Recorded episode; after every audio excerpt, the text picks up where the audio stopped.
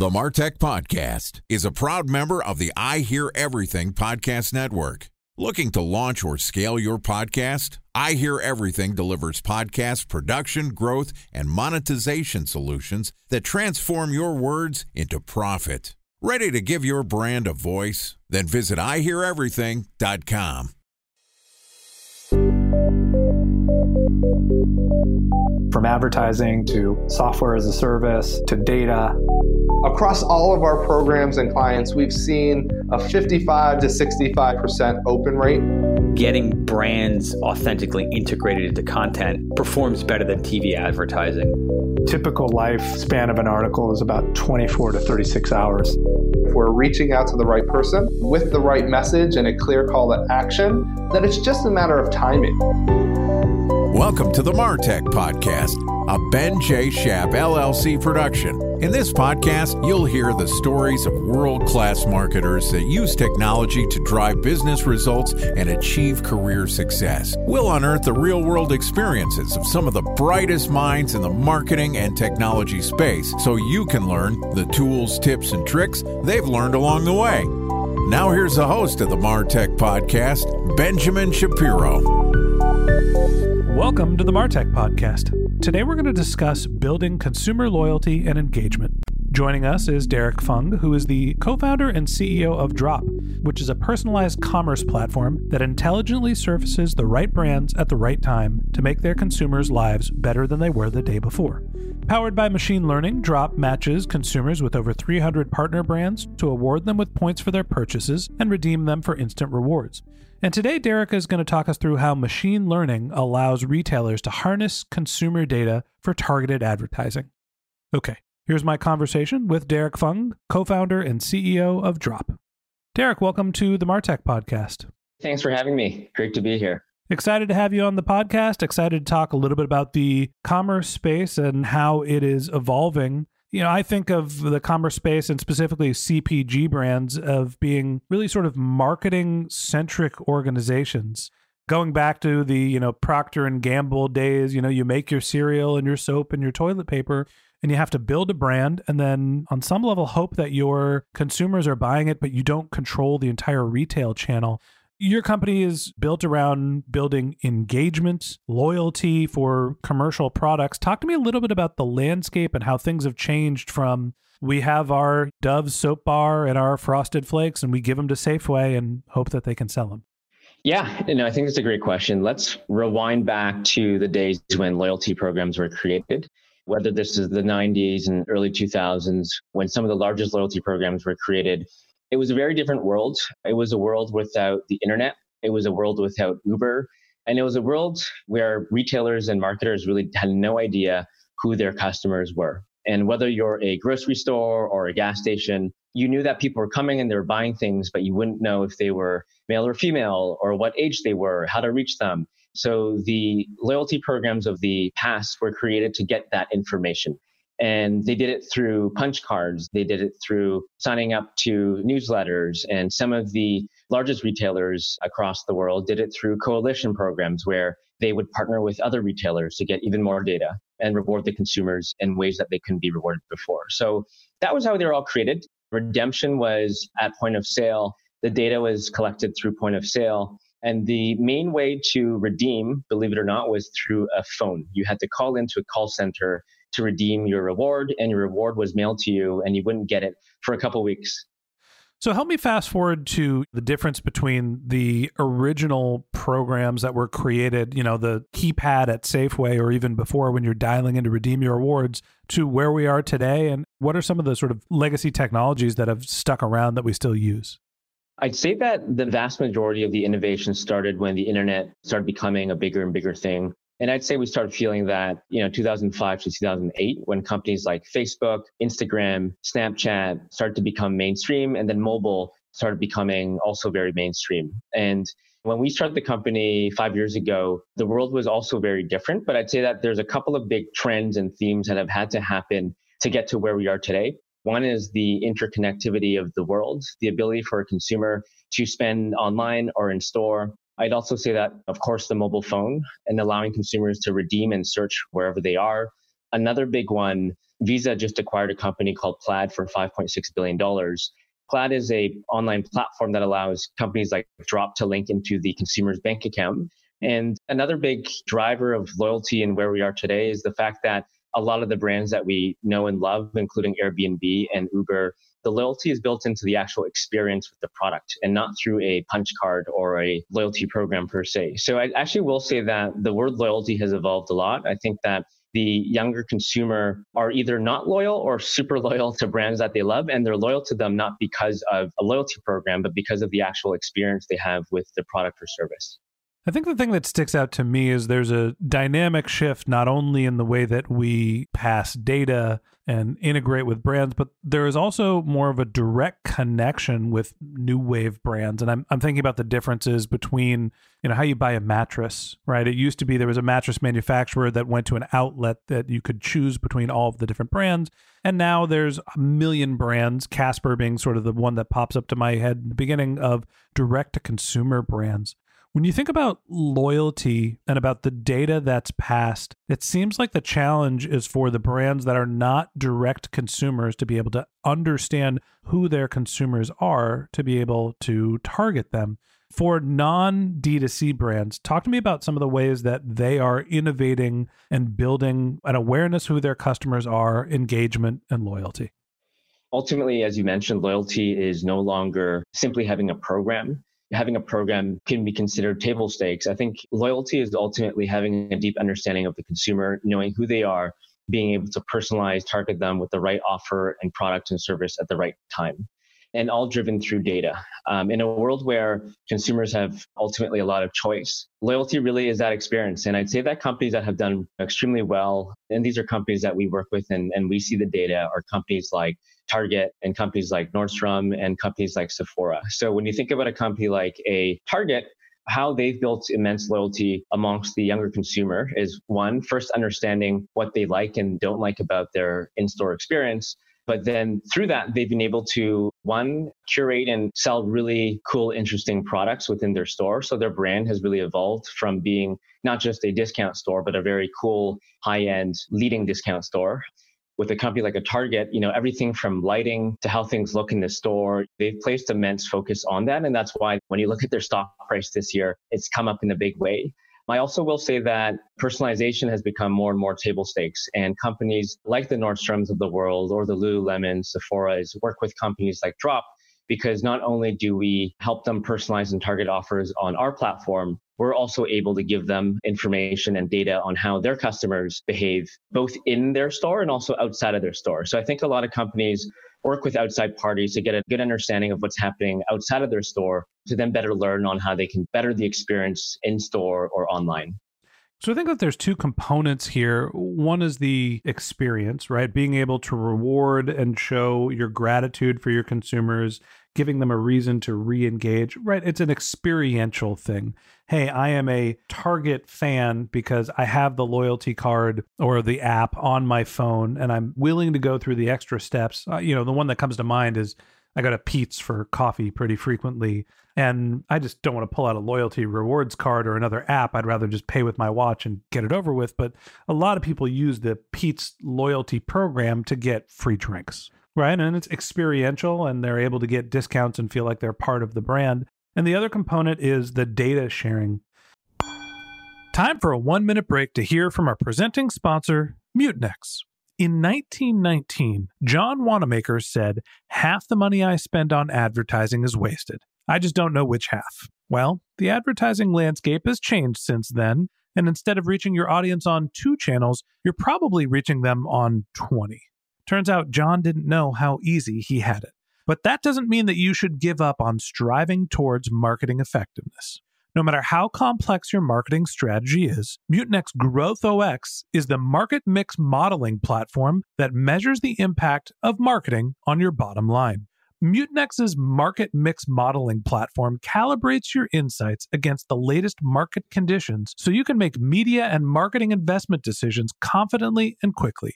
Ready to take your team from I think to I know? Then join brands like Samsung, ING, and Asahi who make better marketing decisions with Mutinex. Mutinex Growth OS. Your best decision starts here. To learn more about Mutinex, go to mutinex.co. That's M U T I N E X dot co. Okay, here's the rest of today's interview.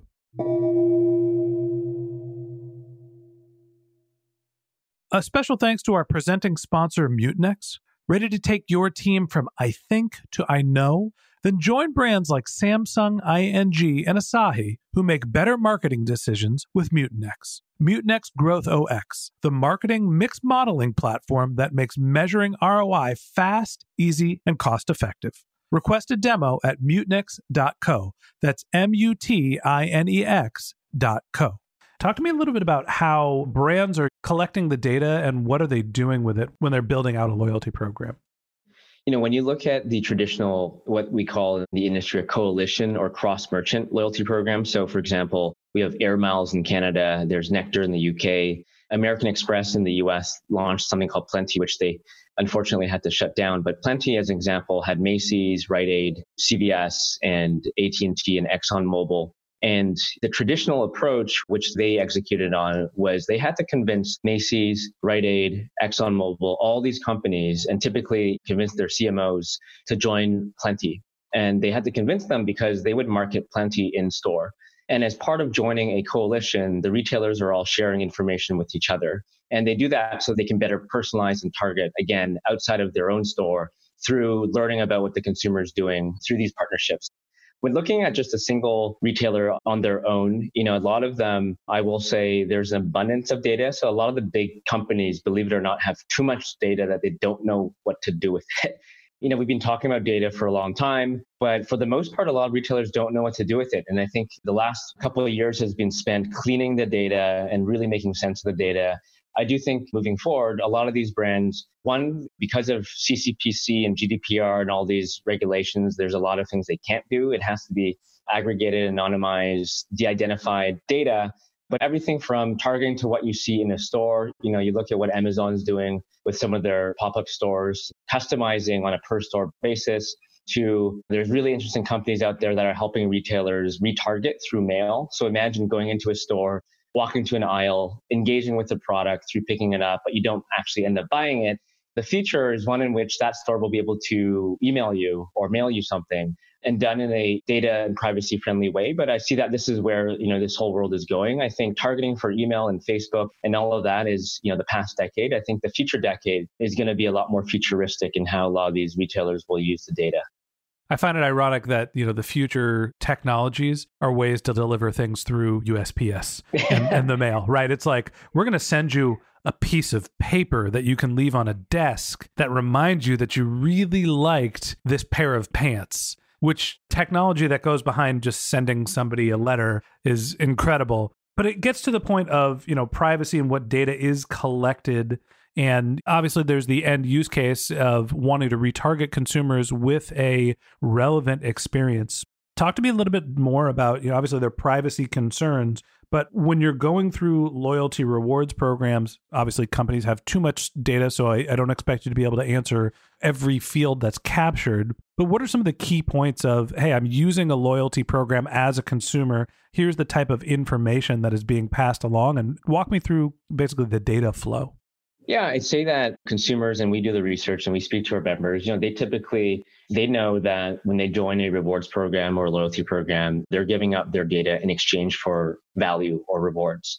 And I'd say that that exchange and that statement is the most important part of the point that I'm trying to get across is that in a world where consumers they know whether through Facebook or Google or Amazon their data is out there if a brand or a retailer or a company like a drop was looking to do something with the data, the consumer expects something in return, whether it's $5 at, at Starbucks or Amazon rolled out a Google Chrome extension and they essentially outright said to the user, we will be following your web traffic and your browsing, but here's 10 bucks. So I think that consumers are smart and they are looking for something in return. I'd say that where the technology that's out there and what's available and how it's changed and the big change being payment data and where someone is spending on a transaction level has been available for some time. You look at mint.com and budgeting apps of the early days, 2005, you know, onwards.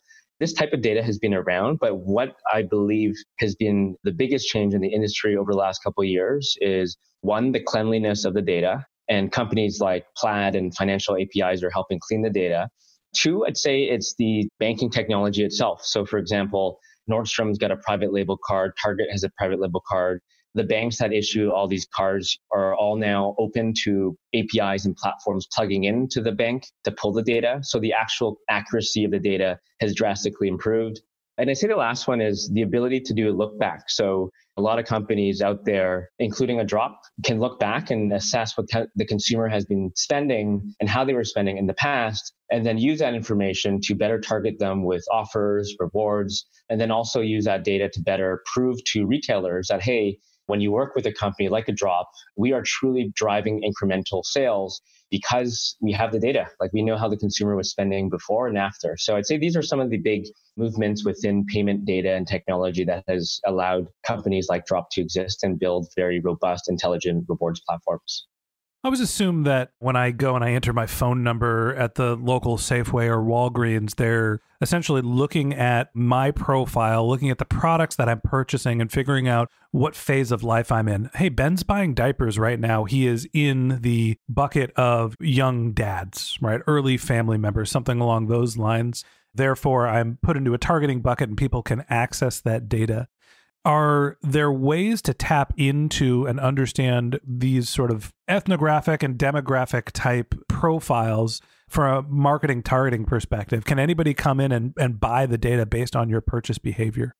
There definitely are companies out there that do this, and us not being one of them in terms of selling data of that level of specificity.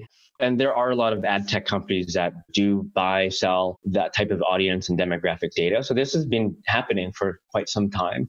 I'm not sure if you've heard that one incident where someone bought, I think it was like a pregnancy test product at a Walmart and they were retargeted in the mail. And I think their mother saw the mail and picked it up. And that's how she learned that her daughter was pregnant. I think that type of marketing definitely crosses the line. And I think that targeting is going to get better and better. I think that new legislation and rules and privacy policies will protect the consumer and will continue to protect the consumer. There's still going to be a line, but at the end of the day, this type of stuff has been done. But what has been changing is that through the Facebook privacy debacle and Google now recently removed cookies from Chrome. So it's coming, it's happening. And I think that ultimately consumers will win because they want the targeting, they want the personalization, but they only want it if there's value. And again, we think savings and rewards are the easiest low hanging fruit to deliver value to the consumers. I think we're still probably a bit far away from them wanting very, very personal things shipped to them with that Walmart example. But I think that this is where it's all moving towards. So I guess the last question that I have for you is there's obviously an increase in the ability for brands to be able to target their consumers, whether it be in sort of a closed walled garden loyalty program. Some loyalty programs you can get access to profiles that are not necessarily customers that you've engaged with. Talk to me about how machine learning is changing the usefulness and the cleanliness of consumer data. Believe it or not, labeling, cleansing, mapping still is a challenge till today, especially the big banks. They have too much data. When you look at your purchases on a credit card statement, it might look pretty simple and easy to understand, but there are thousands of iterations on how a purchase may show up on your credit or debit card statement. And all that work is not easy. So I'd say that a lot of banks are investing heavily into this. TD Bank, you know, in Toronto, where we're based, uh, bought an AI company called Layer 6 to focus specifically on this. It's everything from personalization to better predicting when a consumer is about to buy a home, buy a car. This is how the banks are using AI and machine learning technology, and it's to make that algorithm smarter and smarter and smarter. And the most important thing first is to clean the data. So I believe over the next 10 years, we'll start to really see the impact of the advancements being made in this space. However, and this is where Drop has a big advantage, consumers often have too many cards in their wallet. The average US household is a member of 29 loyalty programs, probably has multiple payment cards. Probably is using one card for travel, one card for groceries, because they have an abundance of choice. And I'd say that in a world where a bank can no longer truly understand what's happening with that one consumer because they have so much business elsewhere, it will be companies like Drop who consolidate all this data into one centralized platform to be able to truly use machine learning in a truly customized way. So I think there have been significant advancements, but the most important part is having a very 360 view of the consumers and how they spend. If there's anything I've learned from doing the interviews for the Martech podcast related to artificial intelligence, machine learning, even marketing automation, it's two things. One, most artificial intelligence is just somebody using a buzzword. And B, data density is what really enables people to actually do machine learning. So it makes sense that having the ability to gather data from consumers across multiple different loyalty programs is going to enable you to actually use real machine learning to make conclusions about what customers' behaviors actually are. Definitely. I mean, companies have been doing big data for a long, long time. Google and how they think about search is machine learning, and they've been doing it for a long, long time. You know, the big shift in today's world is the abundance of data. That is new. And that is through things like Fitbit and Internet of Things, and just more ways to collect data through banks, through hardware, through drones, through sensors. So I'd say that is probably the biggest innovation. The cleansing of data and rules based algorithms, all of that have really been around for a long, long time. Yeah, it's interesting to hear about how the loyalty programs that we were thinking about and talking about in the beginning of this podcast, the I'm putting in my phone number at Safeway, how the data collection and the usage of that data has been similar for 30 years, but now we have so many other sources to match that against to make it more useful. And so it becomes a data cleanliness problem as much as it is a collection problem. Okay, with that said, that wraps up this episode of the Martech podcast. Thanks to Derrick Fung, co founder and CEO of Drop, for joining us. In part two of this interview, which we're going to publish tomorrow, Derrick and I are going to discuss how to properly leverage your loyalty programs to boost customer engagement. If you can't wait until our next episode and you'd like to learn more about Derrick, you can click on the link to his LinkedIn profile in our show notes. You can send him a tweet. His company's handle is joindrop, J O I N D R O P, or you can visit his company's website, which is joindrop.com. Just one link in our show notes that I'd like to tell you about. If you didn't have a chance to take notes while you were listening to this podcast, head over to martechpod.com, M A R T E C H P O D.com, where we have summaries of all of our episodes, contact information for our guests. You can sign up for our once a week newsletter. You can even send us your topic suggestions or your marketing questions, which we'll answer live on our show. Of course, you can always reach out on social media. Our handle is martechpod, M A R T E C H P O D, on LinkedIn, Twitter, Instagram, and Facebook, or you can reach out to me directly, my handle is Ben J. Shap, B E N J S H A P.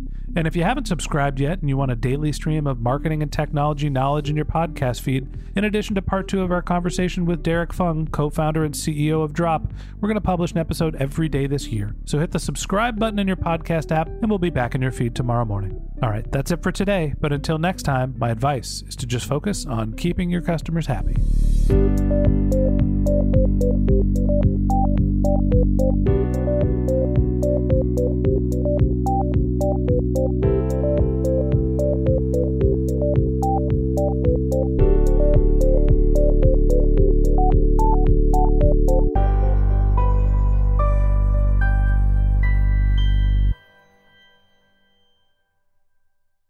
Thanks for listening to the Martech Podcast, and I Hear Everything production. Looking to launch or scale a podcast like this one for your brand? Then visit iheareverything.com.